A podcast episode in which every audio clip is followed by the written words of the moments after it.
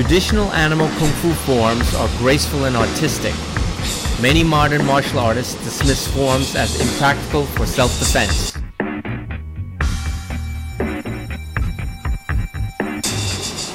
Or so it seems. What do you think?